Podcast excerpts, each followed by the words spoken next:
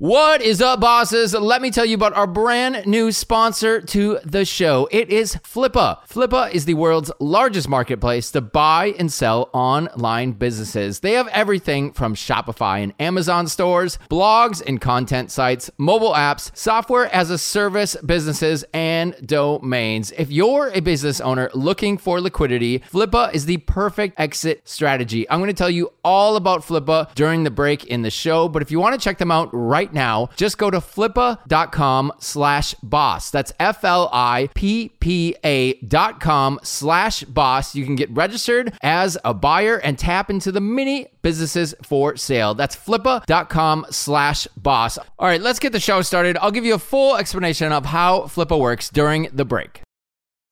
Welcome to the Invest Like a Boss podcast. I'm Sam Marks. And I'm Johnny F D. We're self-made entrepreneurs who invest our own money and use modern technology to invest like a boss. Join us each week for exclusive interviews with our network of modern investors, business owners, and multimillionaires to discover new ways to invest our hard-earned cash. Hey, bosses. Welcome to Invest Like a Boss. It is episode one ninety-three. I am Derek Spartz here, home in Los Angeles, while Johnny is celebrating, I think, the Ukrainian Independence Day out in Kiev. What's up, Johnny? Yeah, thirtieth anniversary. We had tanks on the street, fighter jets, helicopters. It was amazing. Beautiful parade. And it's it, it's like this stuff, like you just don't see in the U S. Like, like I've never seen a tank drive on, you know, on Melrose before. Can you can you imagine like Twitter just blowing up if there's a tank down the middle of Los Angeles? Everyone would be going crazy. Yeah, actually. So I made a YouTube video called What is Going On in Ukraine? And legitimately, I didn't know what was happening because they were doing practice runs last week. And I walked out and I and I just saw helicopters. I was like, okay, maybe they're looking for someone. And then I saw, you know, tanks rolling up the street. I'm like, and I, I was like, I tried to ask somebody. I was like, uh, do you know what this is? And he answers me in Russian. And I had no idea what he said. And I was like, what is happening here? But it, it was cool. You, you guys can check it out if you guys search for Johnny F D on YouTube. Yeah, that sounds awesome. Usually when you see a helicopter here in L A, something something bad went down. So it's nice when they're celebrating something. Yeah, but my theory is this is kind of like either show of strength or like pra- military practice. It's not just for parade. Well, let's keep those uh, bad vibes out of that. But um, hopefully that's not the case. Uh, are they like legit like tanks? Like like you think like like the actual ones that they use for battle, or are they more like ceremonial ones? Derek, let, let's pause this real quick. Hop on YouTube. Take a look at the video. Okay, Johnny, we actually did just pause the podcast and I watched your video. Those are legit tanks. Like I, I'd be a little freaked out if something's going down. Okay, fast forward to when they start, they rev up the engines and there's like black smoke everywhere. Like I had to, like somebody was yelling at me for not like normalizing the audio. And I said, dude, that is normalized. It was so high before. It was blowing. It would like blow in your speakers. Yeah, that's wild. Well, speaking of Kiev and kind of new experiences, our guest today, we actually met for the first time in Kiev, but he's been a longtime listener of the show. Do you want to tell us more about Nick? Yeah. So he was on, no, no, he listened to episode fifty-five of the, the Invest Like a Boss podcast. That was the Land Geek episode. And I remember that one was one I thought, I hope someone does this because it seems like it would work. And I was so happy that when I met Nick at the, you know, Invest Like a Boss meetup here in Kiev, that he was like, hey, I flew all the way out here because I wanted to thank you guys. Just wanted to meet you because you changed my life. Yeah, that was so cool. He came to the, uh, the boss dinner the first night and he's like, hey, I just flew in from Saint Louis and I was like, wait, like, like just now, just for this. So it was really cool. He actually has been listening to the show longer than me. So when I found the show, I just, I just binge all the episodes, maybe two years ago, two, two, or two to three years ago. And I specifically remember the Land Geek episode because the Land Geek, uh, his name is Mark, Mark Podolsky. He did the whole interview with Sam while walking on the treadmill. I just thought that was really crazy. Yeah, I think that's the only guest in all these episodes to ever do that. Uh, maybe the only guest that I ever will. But yeah, it was such a good episode. I just remember thinking like, you know, this isn't really just a straight up investment, as in, you know, set it and forget it. This is kind of like creating a, a side business, side hustle, investing some of your money and your time. But this is something that's kind of like hybrid, you know, it's not really just like an entrepreneurial thing and it's not just a pure investment, but this is something that I can see there's potential in. And I just wish that I had the, I don't know, I guess the, the mental, you know, time and strength is to start a new, new venture back then. Cause I think I was busy doing something else, or, or maybe at the time I was kind of winding down my businesses. I was like, I really don't want to start something else. I'm not in the U S, but Nick did it. And yeah, it was, it was, I mean, he made enough to, to quit his six figure job. Um, I'll almost say exactly how much he's making now, but it's, it's way more than any of us are making. Yeah. I mean, I think that's the point though, is that he actually did it. it as, as much as you can tell anyone, here's what I did, here's how you can do the same thing. ninety-five percent of people, maybe even higher, will think it in their head that they can do it. And then they'll just never follow through. Well, Nick actually did. And he actually, he kept his, his six figure job for, I think, about two years while he was building this up, and, you know, was doing essentially this full time. So he had two full-time jobs. And then it's just come to the point where he's like, I'm making more money doing this thing and working for myself than, you know, working for this other company. So he's actually transitioned into, this is his full-time gig now. And like you said, he's making way more money than he ever was working for somebody else. So it's, it's a really cool story. And to think that, you know, it all kind of kicked off by listening to an episode of iLab just makes it like even cooler. Yeah. So I wonder how many other listeners are out there who made a significant amount of money, or even, you know, were able to retire or quit their jobs based on Uh, an episode you heard, or, or something you learned from from an Invest Like a Boss. So if you did, let us know. Let us know on the Boss Lounge. Let us know on the Patreon. You know, shoot uh, Derek an email, because uh, I think th- this can be a new series of guests. You know, not just new investments, but investments have that have worked in the past. Yeah, I love hearing everybody's story, and there's got to be more people out there. So let's talk to Nick. His full name is Nick Ringling. He does a site called vacant land club dot com. He's going to go over with Johnny everything he's done to kind of achieve success and build this whole business. And I think he's going to be pretty open with how you can do it as well. All right, here's Nick.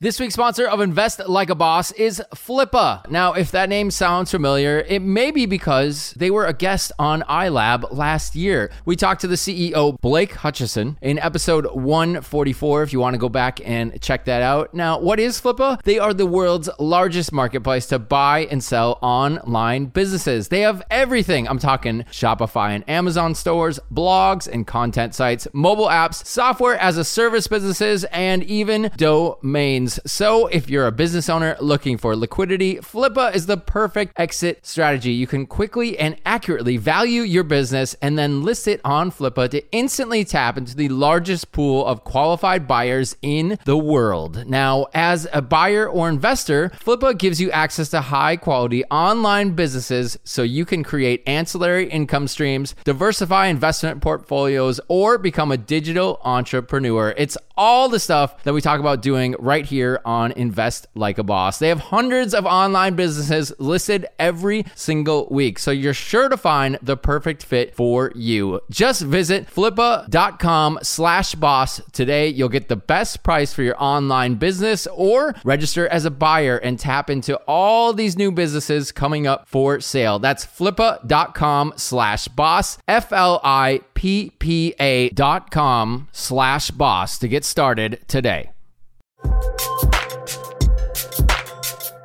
Hey, Nick, welcome to the show. Thanks, Johnny. It's an uh, honor to be here. You know, it, it was really cool meeting you out here in Kiev for the Invest Like a Boss meetup. Uh, I guess before we get started with the investment stuff, what'd you think of that trip?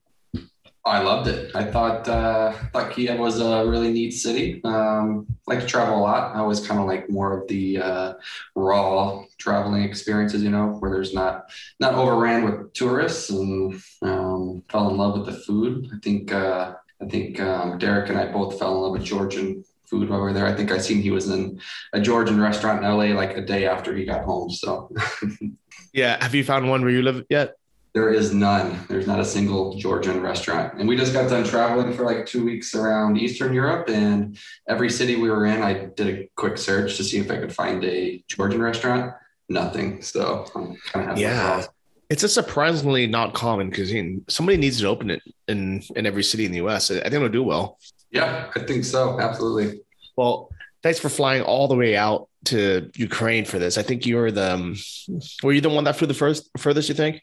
Um, besides Derek, um, yeah, probably, maybe. I think, uh, I think, uh, I forget what his name was, but I think him and his girlfriend were maybe in Ukraine already traveling around. And I think Mark mm-hmm. maybe came from, from England, maybe. So, yeah. So. so kind of give everyone a little background on how did you find the show? Uh, how, how did you start kind of listening and why you decided to fly all the way out here? Yeah. So, um, my background is I'm in sales, or I was in sales, um, worked for an electrical supply, electrical engineering company. Uh, did a bunch of traveling with them, international travel, and I kind of fell in love with, with travel. Um, so I started looking for a travel podcast, and I came across your Travel Like a Boss podcast first, which um, I, I kind of thought it was going to be a travel podcast, but it really ended up being more about entrepreneurship and creating time freedom and, you know, kind of living a, a boss lifestyle. Um, which really kind of resonated with me, and I binged that show, uh, which led me to the Invest Like a Boss podcast, um, probably about three and a half, four years ago. Uh, listened to that. I think it was Christmas of two thousand eighteen when I listened to the episode that um, really interested me, and ended up, uh, you know, kind of changing my life for the better from there. So. Um, Yeah, so that's kind of how I found both of those podcasts. Yeah, that's awesome. So that was episode fifty-five. That was with the Land Geek. And was that your first time ever kind of even hearing about flipping raw land or investing in raw land? It was, yeah. So, um, you know, I was kind of trying to find an idea. I hadn't really thought about creating my own business before um, starting the Travel Like a Boss podcast. Um, once I started hearing all these people who were traveling and creating time freedom, starting businesses, just different ways. Um, you know, I really went down that track, and I was looking for something really hard. Um, you, originally, I knew you were doing drop shipping. So I, I, I thought maybe drop shipping was it. And I did some more research, and I It didn't jump into it because it, it, it just didn't re- really, um, I don't know, it just it just didn't seem right for me at the time.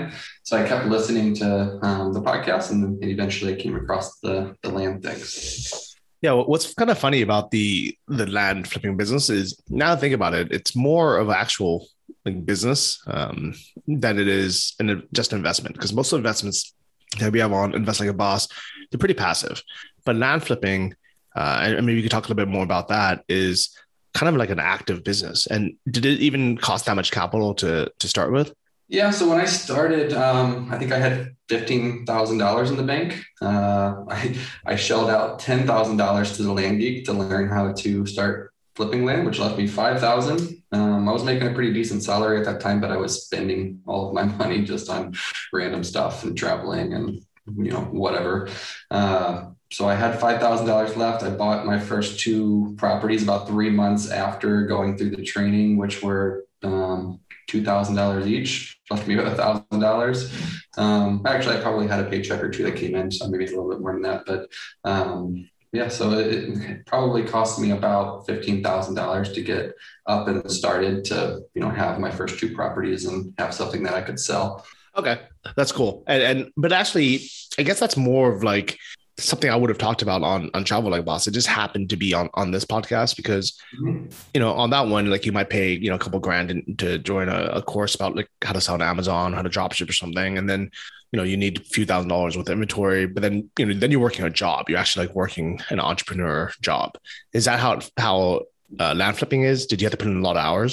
Yeah, absolutely. So starting out, um, you know, it was a full-time job. I had, I still kept my, my sales job the first two years of doing land flipping, but I was probably putting more hours in each week doing land flipping than I was, you know, on my sales job. Uh, but now, now that I've had it been going for three years now, um, you know, I've got a team around me. Uh, you know, I kind of disappeared this last month, last four Last four weeks, I was in Ukraine, came back for a bachelor party for a couple of weeks, and then left for another couple of weeks for um, for another trip. And, you know, everything just kept moving while I was gone. So it's it's it's definitely to a point now where I don't have to put near as many more hours in. But um, I think the difference in people who start that are successful and people that start that, you know, end up dropping out is they think it's going to be more passive than what it is, and they don't put those hours in. Um, but it, it, you definitely get out what you put into it for sure. And the, the only reason why it's semi-passive now is because you have a team. So somebody's working, it's just not necessarily you. Yeah, exactly. Exactly. There is ways, you know, in land um, that you can do it more hands off. Uh, you know, there, there's people out there that are in the land business that maybe need funding for deals. Uh, and so all you really have to do is analyze and fund the deal. Uh, then they basically are doing all the legwork for you, um, which I do some deals like that as well. And that side of the business is a little bit more, more passive than the actual running the business, you know, finding deals, doing the marketing, running the team, all of that stuff. So um, I, I enjoy it though. And uh, so let's say someone had fifteen grand and they didn't want to actually learn how to do it. They just wanted to, you know, fund some deals. Like, you know, someone messaged you saying, hey, can I give you fifteen grand to get on some deals? Would you take it? Or like, how would they find someone to invest it? Um, yeah, I don't know if I would take it at this point. I, I, I'm kind of good on my cash flow right now, but there's there's a, a large amount of investors. In my early days, you know, I would have for sure grabbed it. Um, but uh, there's a, a lot of investors that are maybe one, two years in, or to be honest, there actually are investors who's been doing it for a long time and they just like the idea of using somebody else's money um, just to minimize their risk, I guess. But, um, you know, it, it wouldn't be hard for somebody to come in, throw fifteen thousand dollars at a piece of land, uh, say maybe it's five acres out in Colorado that a land investor finds. Um, it's fifteen thousand dollars. They don't have the money to uh, to buy it. So they somebody else throws in the fifteen grand. They buy the property. Um, the, both people are on the deed. Uh, so, I mean, it, it, there's a little bit of risk, but not a ton of risk because there's an asset that backs it up. Um, and then they sell that property and they do a fifty-fifty profit split is what most of the time it is. fifty percent to the person who finds the deal, fifty percent to um, the person who funded it. So whoever funded it, if they sold it for fifty thousand dollars, they bought it for fifteen, sold it for fifty, which was a pretty typical deal. Um, they're going to split that uh, thirty-five thousand dollars fifty-fifty. That sounds like a good deal. I'm I'm happy to do that. How would I find someone or someone who's listening? Um, how would they find someone to even do that deal with? Um, you would kind of have to get yourself into the land investment um, community a little bit, I guess. Uh, there, you know, there's there's a few Facebook groups out there that are that anybody can join. Um, you could probably just kind of throw your throw a message out there and say, hey, I'm funding deals, and then you know create a relationship with a couple of different land investors. Um, I know there there is also a list that somebody put together of um, fund, people that are looking to fund deals. Uh, you know, and that's that's. pretty well-known document out there. It's just like a Google spreadsheet that um, anybody can add their name to with the criteria of the type of deals that they're looking to fund. Um, so there's a, there's a couple different ways that you could you could start doing that. Okay, and, and would you suggest someone kind of know the know the I don't want to say the game, but like know the the strategies first and kind of go through it themselves first, just so they don't you know end up investing with someone who has no idea what they're doing? Um, yeah, I mean, I think that would minimize the risk. It's, it's not probably completely necessary, but, uh, you know, the, the, it would definitely minimize the risk a little bit. Okay, cool. So, uh, I know you got started with kind of the, the Land Geek strategy. Do you like, you know, that ten grand was a lot of money to invest in a course. Like, were you happy you did that? Would you still that, do that today?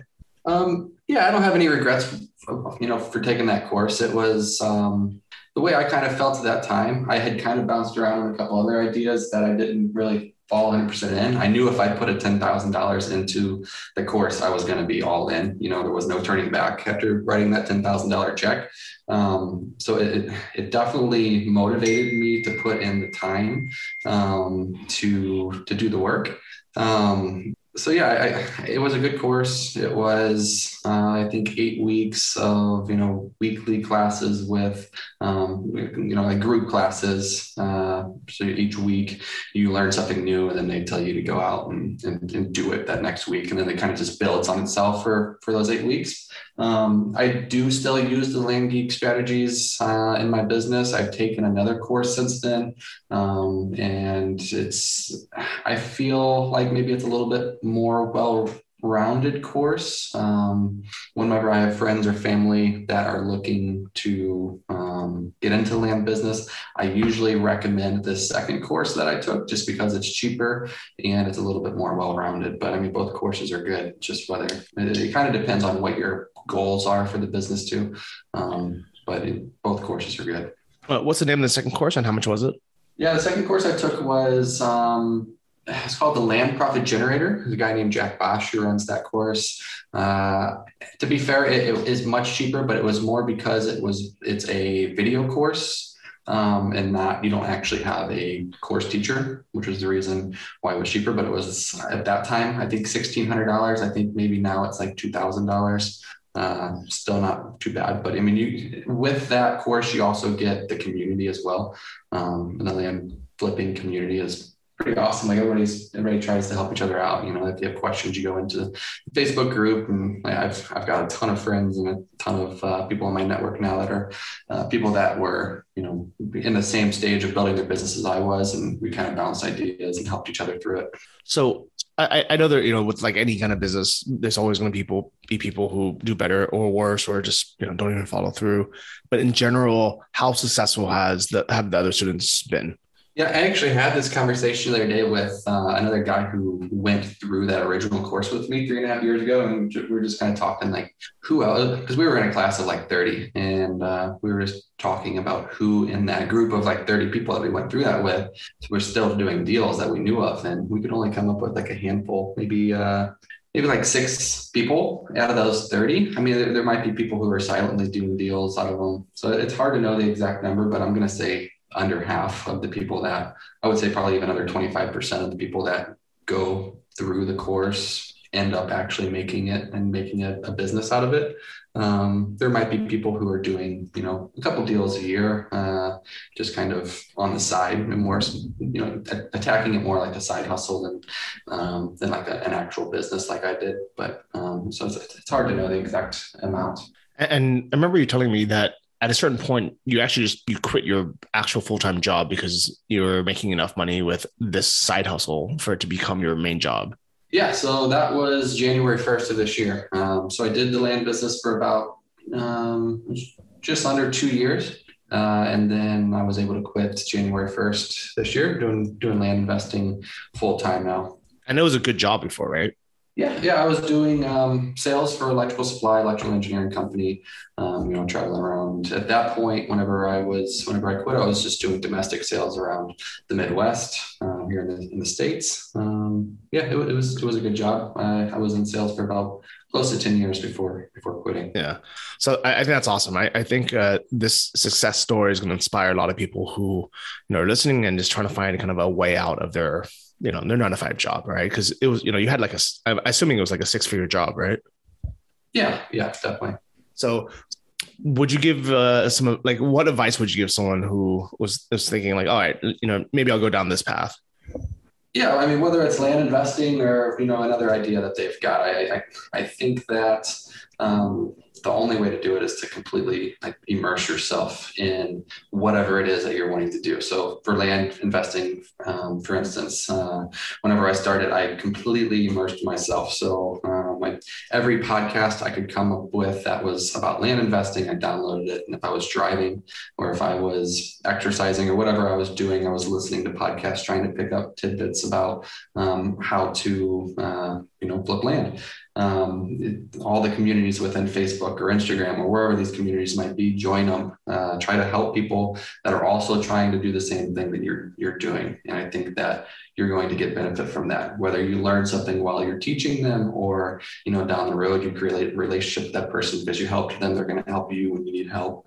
Um, but yeah, just completely immersing yourself. I, I know a lot of people are starting businesses to, um, you know, have time freedom and to, um, just, you know, have more time, but in the beginning, it's it's not really realistic. You're going to have less time. You need to be willing to, um, you know, put sixty, eighty hours in, or, you know, not every week, but a, a lot of weeks you're going to need to be putting a lot of hours in doing what you need to do to, to, to grow and to learn and to keep things going. So um, total immersion is kind of what I always say to people who are getting into land, uh, you know, just, just, just do it. Yeah. And I think this is the same for, you know, whatever business you get into, whether you open a restaurant or you, you open a brick and mortar, you know, you know, business, or if you get into a, you know, into e-commerce or something on Amazon or drop shipping, everything takes like, it seems like everything takes a lot of work in the beginning, and then maybe you can automate uh, at the end, but it can be location independent. It can be, you know, you could be your own boss. So I'm assuming it was worth it and you're, and you're happy that you've been down this road.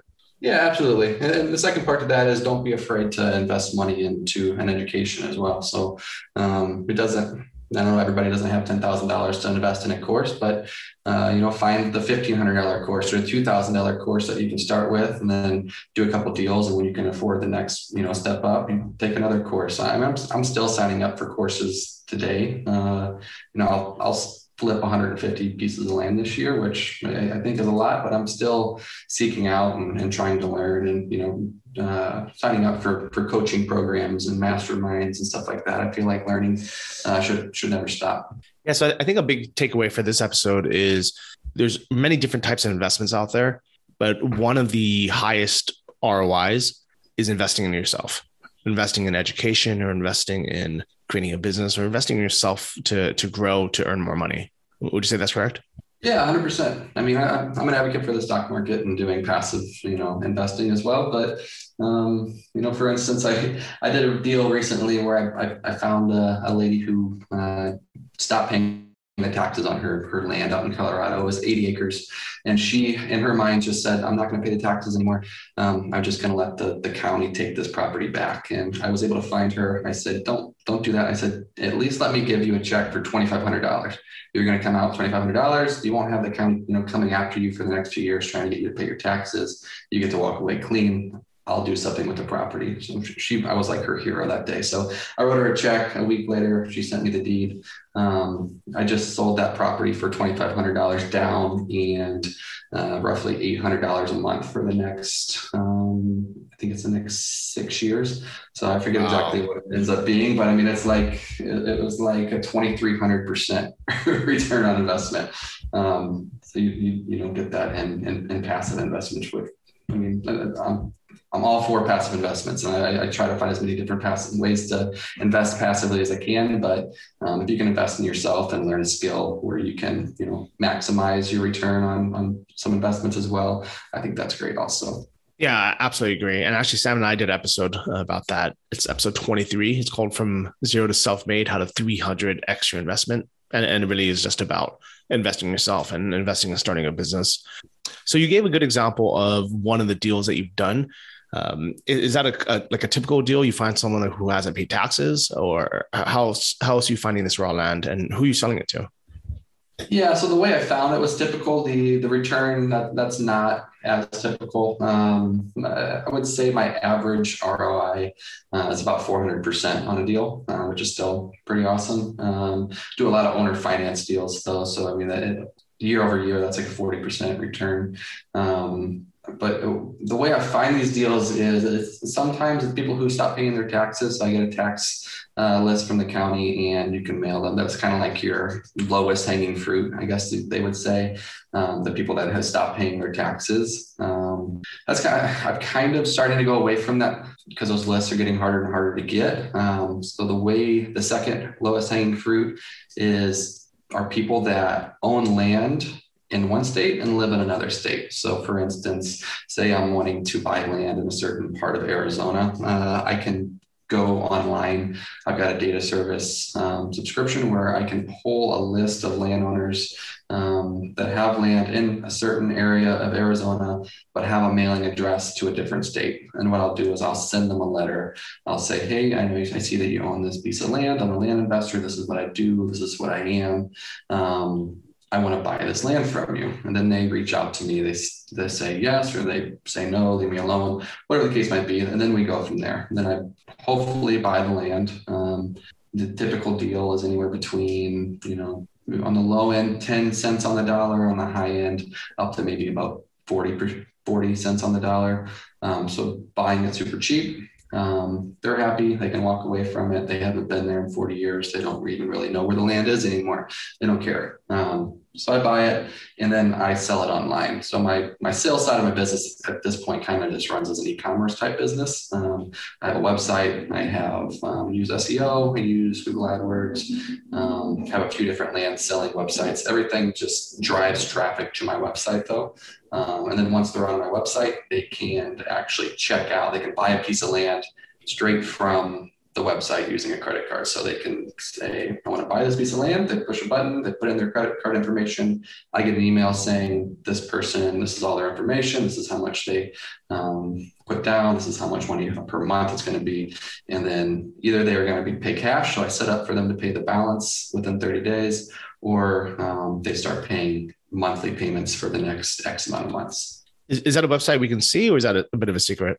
Um, yeah, I mean, it's a, it's a website, people, I can, I can say it's, uh, it's called vacant land club dot com. So okay. If anybody wants to see that, it's vacant, so V A C A N T, land club dot com. Okay, cool. So yeah, I, I think this is, this is awesome. I'm really excited that you followed through with all this and you created a new business for yourself. Uh, with the money that you make, are you using that to invest in anything else, or is all of it going back into more land? Yeah, so I do um, I do put a little bit into the, the stock market, and then um, I started flipping houses last year as well a little bit. Uh, I don't enjoy it as much as I thought I might, but uh, I, I do like maybe one or two house flips a year, uh, basically to the point where I, if I find a really good deal for a house flip, I'll do it. I'll just do like maybe one or two home runs a year on house flipping. Um, but outside of that, that's that's that's about it. I. Just, I, I've got a nephew who came to me as well, asking me if um, he, if I could help him start a business. I think I told you this when we were in Ukraine, but mm-hmm. uh, and uh, so I had him sign up for, um, or I paid for uh, Anton's dropshipping course. Um, so I'm kind of helping him, just kind of dipping my toe in the water with that now. Uh, that's more more for him than it is for me. Okay, cool. And and why did you tell him to sign up for Anton's method instead of land flipping? Um, mainly because he's he's. still a student. So he goes to school. Uh, he's a senior this year. He's going to be going to college next year. Um, I feel like the land thing is more, um, it's a little more stressful, a little more high risk. Uh, it takes a little bit more time. I, I, I don't know if that's the case for drop shipping. I don't know how much time it's going to take, or if that was a good, a good call or not, but I just kind of knew that it, where he's at right now, um, land investing probably just wasn't the right, right thing for him. Okay. Definitely makes sense. Uh, so I'm taking a look at some of uh, the properties on, on your site. Vacant, vacant. Is, does it redirect to vacant club dot com? Yeah, it does. Okay. Uh, so even with your kind of, I, I'm, I'm assuming these are like retail prices. Uh, even, you know, at the retail prices, five acres of land in, in Colorado, uh, it's only six thousand dollars.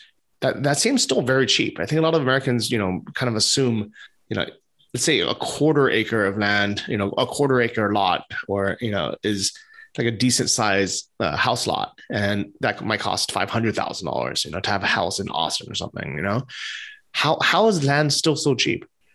Yeah. So like for that one, for instance, um, that is in an area that is, um, it's, it's off grid, I guess you could say. So there's, it doesn't have access to power.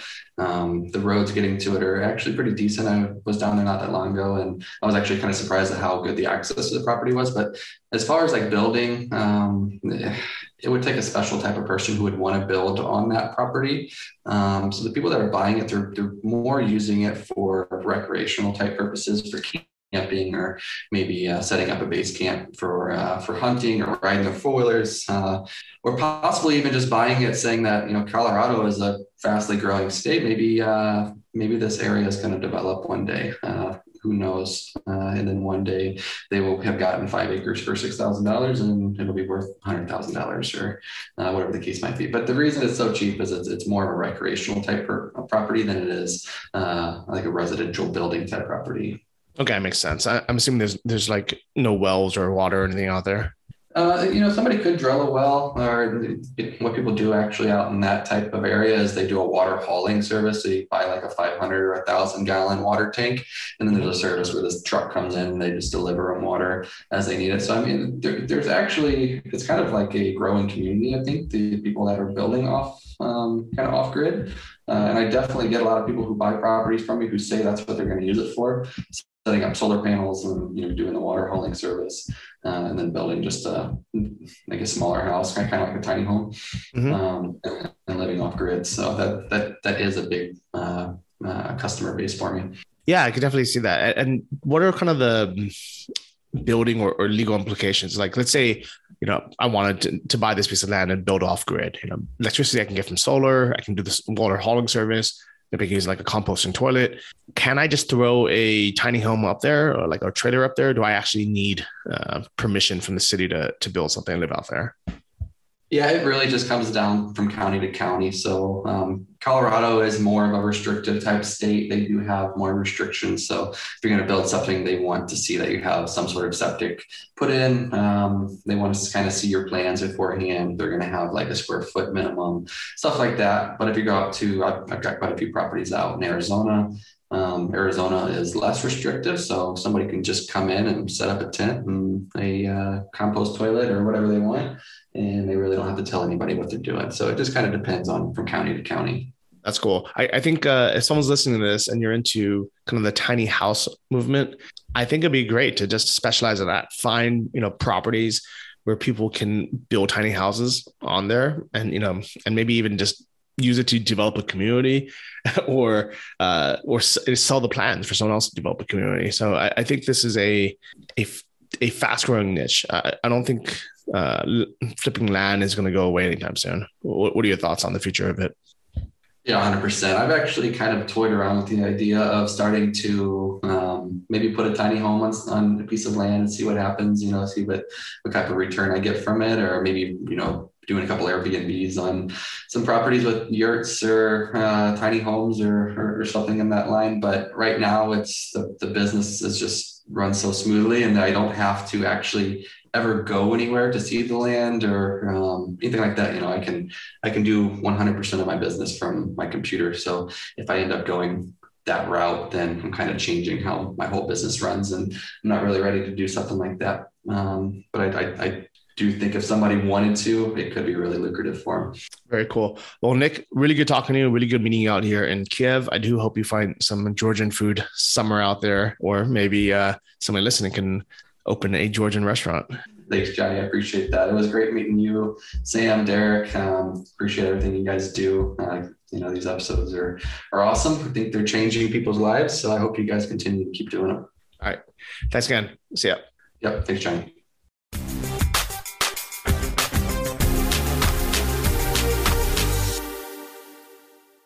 All right, Johnny, how flattering is it to know that Invest Like a Boss has at least changed one person's life? And I got to think there's there's a lot more people out there as well.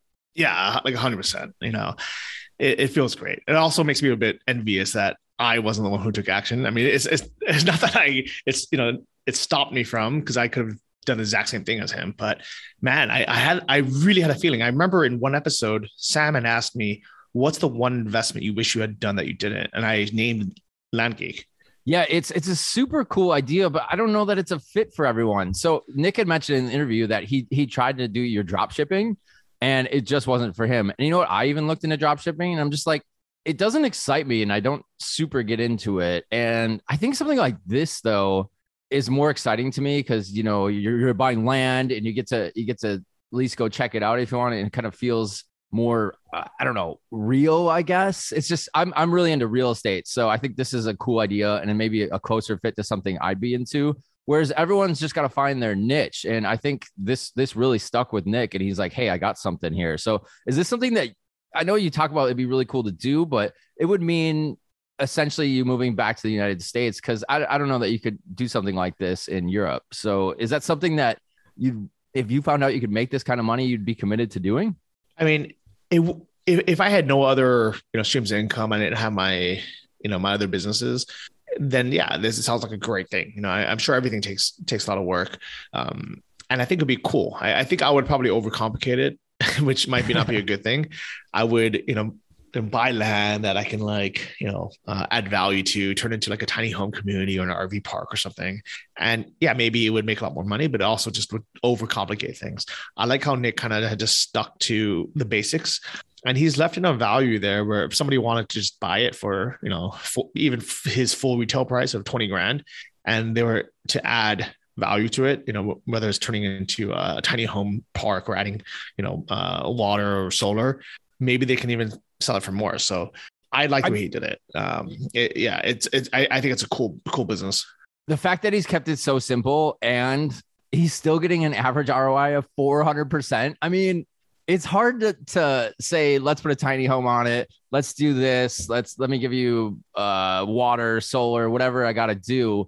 When you're already making four hundred percent. I mean, at, at that point, if you're trying to get a higher return, it just kind of seems greedy. Yeah. But at the same time, I, I kind of feel like right now, it's like a literal land grab, you know, like a smash and grab, you know, grab as much as you can, flip it, you know, put it on a contract, make money right away. And it works. But I have a feeling that if everybody's doing that, it's going to burn out the market and it's not going to exist in a few years. While if kind of they held on to it themselves and added value and kind of, you know, sat on a little bit longer, they wouldn't have as much, um, you know, capital to, to reinvest and, you know, and grab more land. But could, you know, be a longer lasting business. Yeah, that's why I really like, if you check out his site, uh, once again, it's vacant land club dot com. Nick's actually taking financing. So it, it makes it sound really affordable. Like you can get land as low as ninety-nine dollars a month, which is crazy to even think about considering like here in Los Angeles, I just saw uh, four thousand square foot lot was one point two million dollars. Mm-hmm. Nothing, no mm-hmm. buildings, just an empty lot. That's all it was. Yeah, it's insane. But it just shows the, the you know, I guess, dichotomy of land prices in, in different different areas. You know, I mean, we forget that California used to be a desert. San Francisco used to be marshland.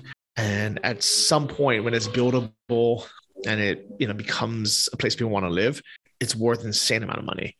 Uh, who knows what's going to happen with, you know, that kind of a random, you know, patchy land out in Colorado where he is, or somewhere in Arizona, or, you know, really anywhere in the forty-six other states besides California and like maybe, you know, New York, or, you know, you know, actually, I bet you there's somewhere like upstate New York that just has a ton of land, you know. I mean, oh, definitely. Outside of the big cities. Yeah. There's just, there's a lot of land to be had.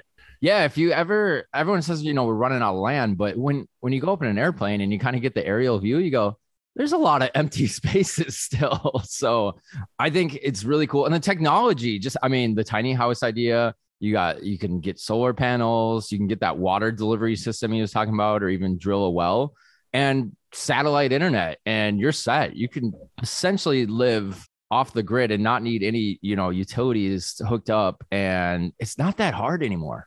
Yeah. What, what's Elon's new uh, satellite internet like company? Sky Skynet or something like that.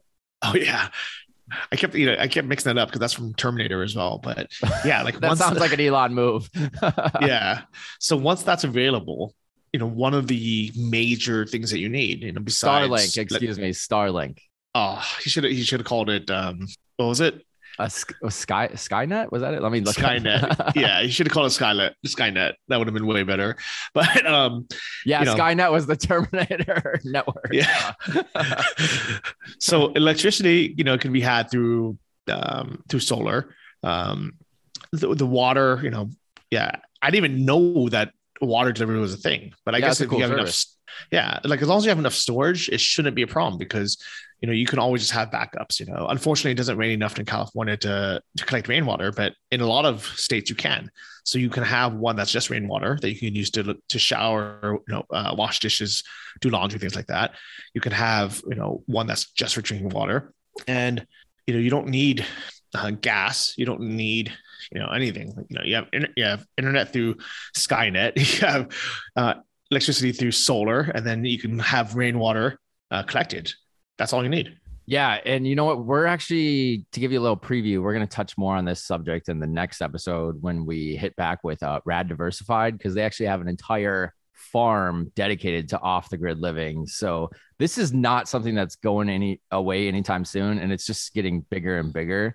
And if you have your own little piece of land where you could just do this yourself, I think it's awesome. And the fact that you can do a payment plan on it, even if you don't have the money, if you're really that into it, it's really attainable for most people to get this started. Well, the fact that you are promoting that payment plan shows the mindset of how many people, you know, would buy it and say, oh, it's only ninety-nine bucks a month. But from, you know, my kind of financial uh, uh, breakdown, it, I, we wish everybody would pay ninety-nine bucks a month because the interest is baked in and you end up paying way more for it than you normally would have. Yeah, I mean, good on Nick, though. It's good marketing. And, you know, maybe maybe we're a little bit more financial sav- financially savvy that we wouldn't fall into that and probably pay with cash, but the the average American or average person is going to do the payment plan because it's, I don't know, the psychological aspect of it is, is kind of, I don't want to call it a trap, but it's, it's, it makes it more attainable in your head, or it makes it, it makes it more feasible if it's something that you normally wouldn't buy. Yeah. And this is why people buy, you know, thousand plus dollar iPhone thirteens, you know, on this payment plan, because it's like, you know, forty bucks a month or something versus dropping fourteen hundred bucks at once, which no person in their right mind would do.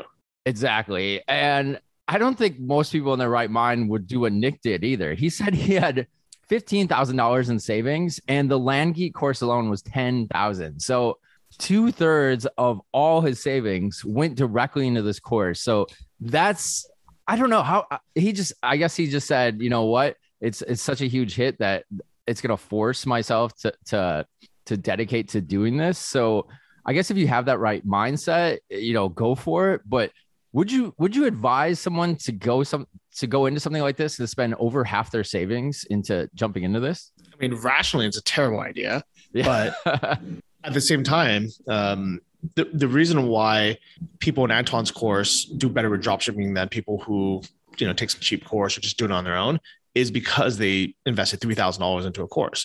And they're like, all right, well, I got to do it now. You know, the people, uh, the reason why ad- people who sell on Amazon do so much better than dropshipping is you have to order ten thousand dollars worth of inventory up front and you have it sitting in your living room, you know, before you send it to, to Amazon. So you're, of course, you're going to, you know, uh, follow through and, and actually do it. You know, uh, I remember the Amazon course was also like ten grand or something. Uh, I don't remember the name of it now, but anyone who dropped ten grand into a course or even, you know, three grand, and then spent ten grand in inventory and then had it physically sitting there. They're like, all right, well, I, I guess I should actually do this, versus you spent twenty-nine dollars on some, you know, crappy Udemy course or something where you just watch some YouTube videos and you spent a hundred bucks setting a website. Nah, like there's no way most people are going to follow through with it. Yeah, for sure. And you got to have the, the right kind of mental toughness and, and personality to do this. And I got to know Nick pretty well on our, our trip to Kiev. And I can tell you that I know that I know what he was going through when he did this, because while we were there, he had a he had a challenge going on with his friends back home where they had to all, I, I don't know, I want to say for like twenty minutes, they had to jump rope like twenty minutes a day. He actually packed a jump rope in his suitcase to Ukraine, and they had to prove to each other every single night that they did this by doing a video recording of it, and then they send it to a group chat. So we went out one night until like three a.m. He actually went back to his hotel and did the jump roping at like three a.m. in the morning, because if he didn't, he would have owed his friends a thousand bucks. So like he's all in, I think, when, when he's determined to do something. Nick's the kind of guy that he's going to get it done. Yeah. So great job to Nick. Thanks so much for coming on. Thanks for coming out to Kiev, Ukraine to meet us up. All you listening at home, we hope that you're the next guest on a future episode uh, at a future meetup. If you have made a significant amount of money through any advice or any uh, any topics that we talked about on Invest Like a Boss, write us in. Let us know. Let us know on the Boss Lounge on Facebook. Let us know on the Patreon if you're a supporter there and you want to join the meetups. Uh, or email Derek at invest like a boss dot com. He'll sort through them, and maybe yeah, we'll we'll find a cool guest. And Nick was a, was and is a Patreon, and we appreciate everybody who's on Patreon. We got a cool new feature coming up. When this comes out, it'll be next week, our very first Boss Insider guest. We're going to talk to Mike Frankovich. He is the managing director of Empire Flippers Capital, and they're actually going to preview brand new offerings that they haven't shown to anyone yet. If you're Ooh. a Patreon in iLab, you're going to get the very first look at that and the very first chance to invest in these new offerings if you're interested. And you'll get to ask Mike questions directly yourself. It's going to be like a private Zoom call. I'm super excited for this. And we're going to have guests every single month. I got the rest of the year booked out, but I'm not going to tell you quite yet. We're going to see how the first one goes. That's cool. I'm I'm really excited for that. And I, I just took a look. Uh, Nick is not only a Patreon, he's one of our V I P Patreons. And I think he's been like, basically he's been um, supporting the show for since when? Since February twenty-sixth, twenty twenty. So a year and a half now. And when we asked him why he's uh, pledged so much, he's like, well, you know, I figured I made so much more money from the advice I've given you, uh, that he's gotten uh, than the cost of supporting the show. So big thank you to, to Nick, but also to Peter Head, who is actually in, in tied with Nick being the number one V I P supporter, uh, followed by Nicholas Rosen. We have Diana uh, Atkinson, David Toland, Jack Crumpy, R J Perena, James Baring, E N Hayden Key, Lore Annenberg, Nicole Peel, Travis Donkey, Richard Patey, and the list kind of continues. So thank you guys so much and gals so much for supporting the show and letting us do uh, these episodes. Yeah, shout out the O G Patreons. If you want to sign up and be a member, just go to invest like a boss dot com, click on Become a Patron. Like I said, that first Boston Center call is going to be September ninth, and we're doing one a month after that. And there's not only that, there's every quarterly update where Sam and Johnny go deep into their portfolios and actually give you screenshots of their accounts, the first moves that they're making. You know, if Johnny sells anything, buys anything new, you're going to be the first to know in the Patreon. And it, for the price that it is, it starts as low as five bucks a month. There's some really valuable content in there. And we have, what do we got going on? Uh, about two years of content in there now. We try to update it as regularly as possible. And we're getting these new features like Boss Insider. Our mastermind calls are really great. So I think it provides a lot of value. It's definitely worth checking out. Yeah, one hundred percent. That's cheaper than having a financial advisor. So Nick, thanks for coming to the show. Derek, always a pleasure to catch up. And all of you listening, we'll see all of you next week. All right, see ya. Thanks for listening to the Invest Like a Boss podcast. Join our mailing list at invest like a boss dot com to get exclusive access to our insider investment portfolios and our private members forum. If you enjoyed this episode, please subscribe on iTunes or your favorite podcast app. Tell your friends and leave us a review in the iTunes store. It helps more than you know. See you guys next week.